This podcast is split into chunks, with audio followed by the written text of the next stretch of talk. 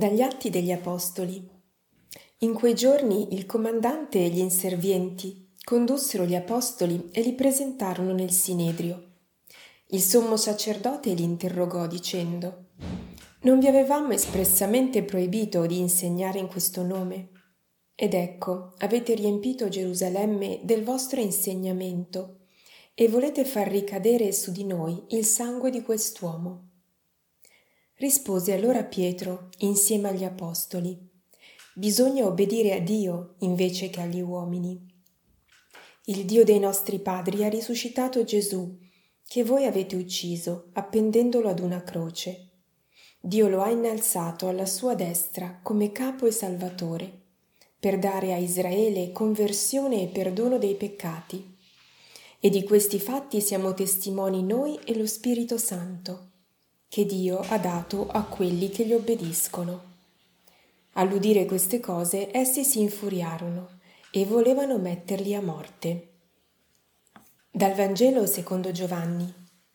Chi viene dall'alto è al di sopra di tutti, ma chi viene dalla terra appartiene alla terra e parla secondo la terra. Chi viene dal cielo è al di sopra di tutti, egli attesta ciò che ha visto e udito eppure nessuno accetta la sua testimonianza. Chi ne accetta la testimonianza conferma che Dio è veritiero.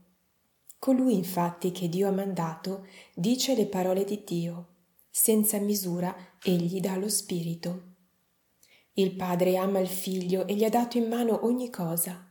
Chi crede nel Figlio ha la vita eterna, chi non obbedisce al Figlio non vedrà la vita, ma l'ira di Dio rimane su di lui.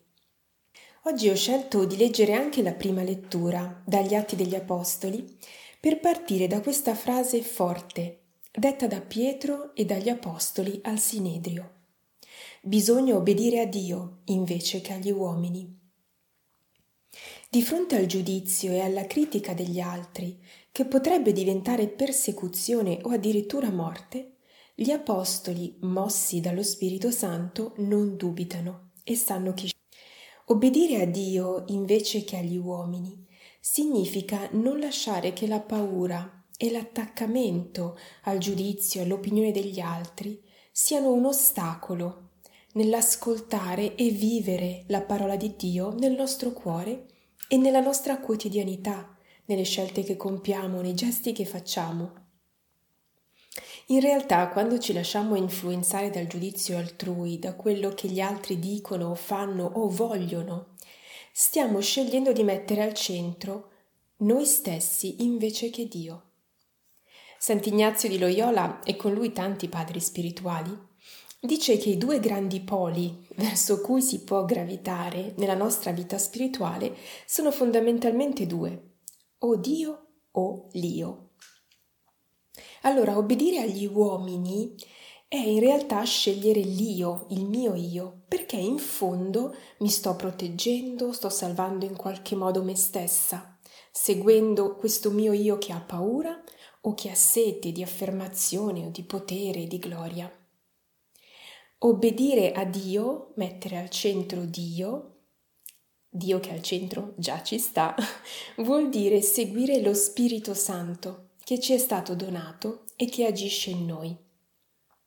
Ma come sappiamo se stiamo davvero obbedendo a Dio e non semplicemente usando questo versetto della Sacra Scrittura come una scusa per essere dei ribelli, tra virgolette, delle persone che non si curano degli altri? Io faccio come dico io, non come dite voi.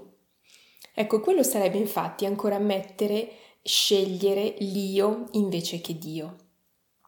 E la differenza sta proprio nell'agire non da individuo, isolato, separato, ma da persona, quindi da essere in relazione, inserita nel corpo di Cristo che è la Chiesa.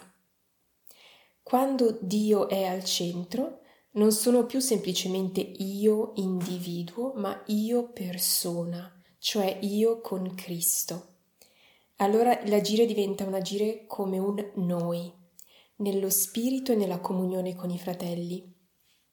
E qual è il tratto, la caratteristica dell'azione dello spirito in noi e anche il frutto? Il fatto che libera i cuori, che dona la vita, come dice il Vangelo, che costruisce invece di distruggere, che ascolta il grido dei poveri, che tesse l'unità, quella vera. Chiediamo allora questa grazia di cui parla Pietro, di essere obbedienti allo Spirito Santo, a Dio, e così diventare testimoni dell'amore del Padre.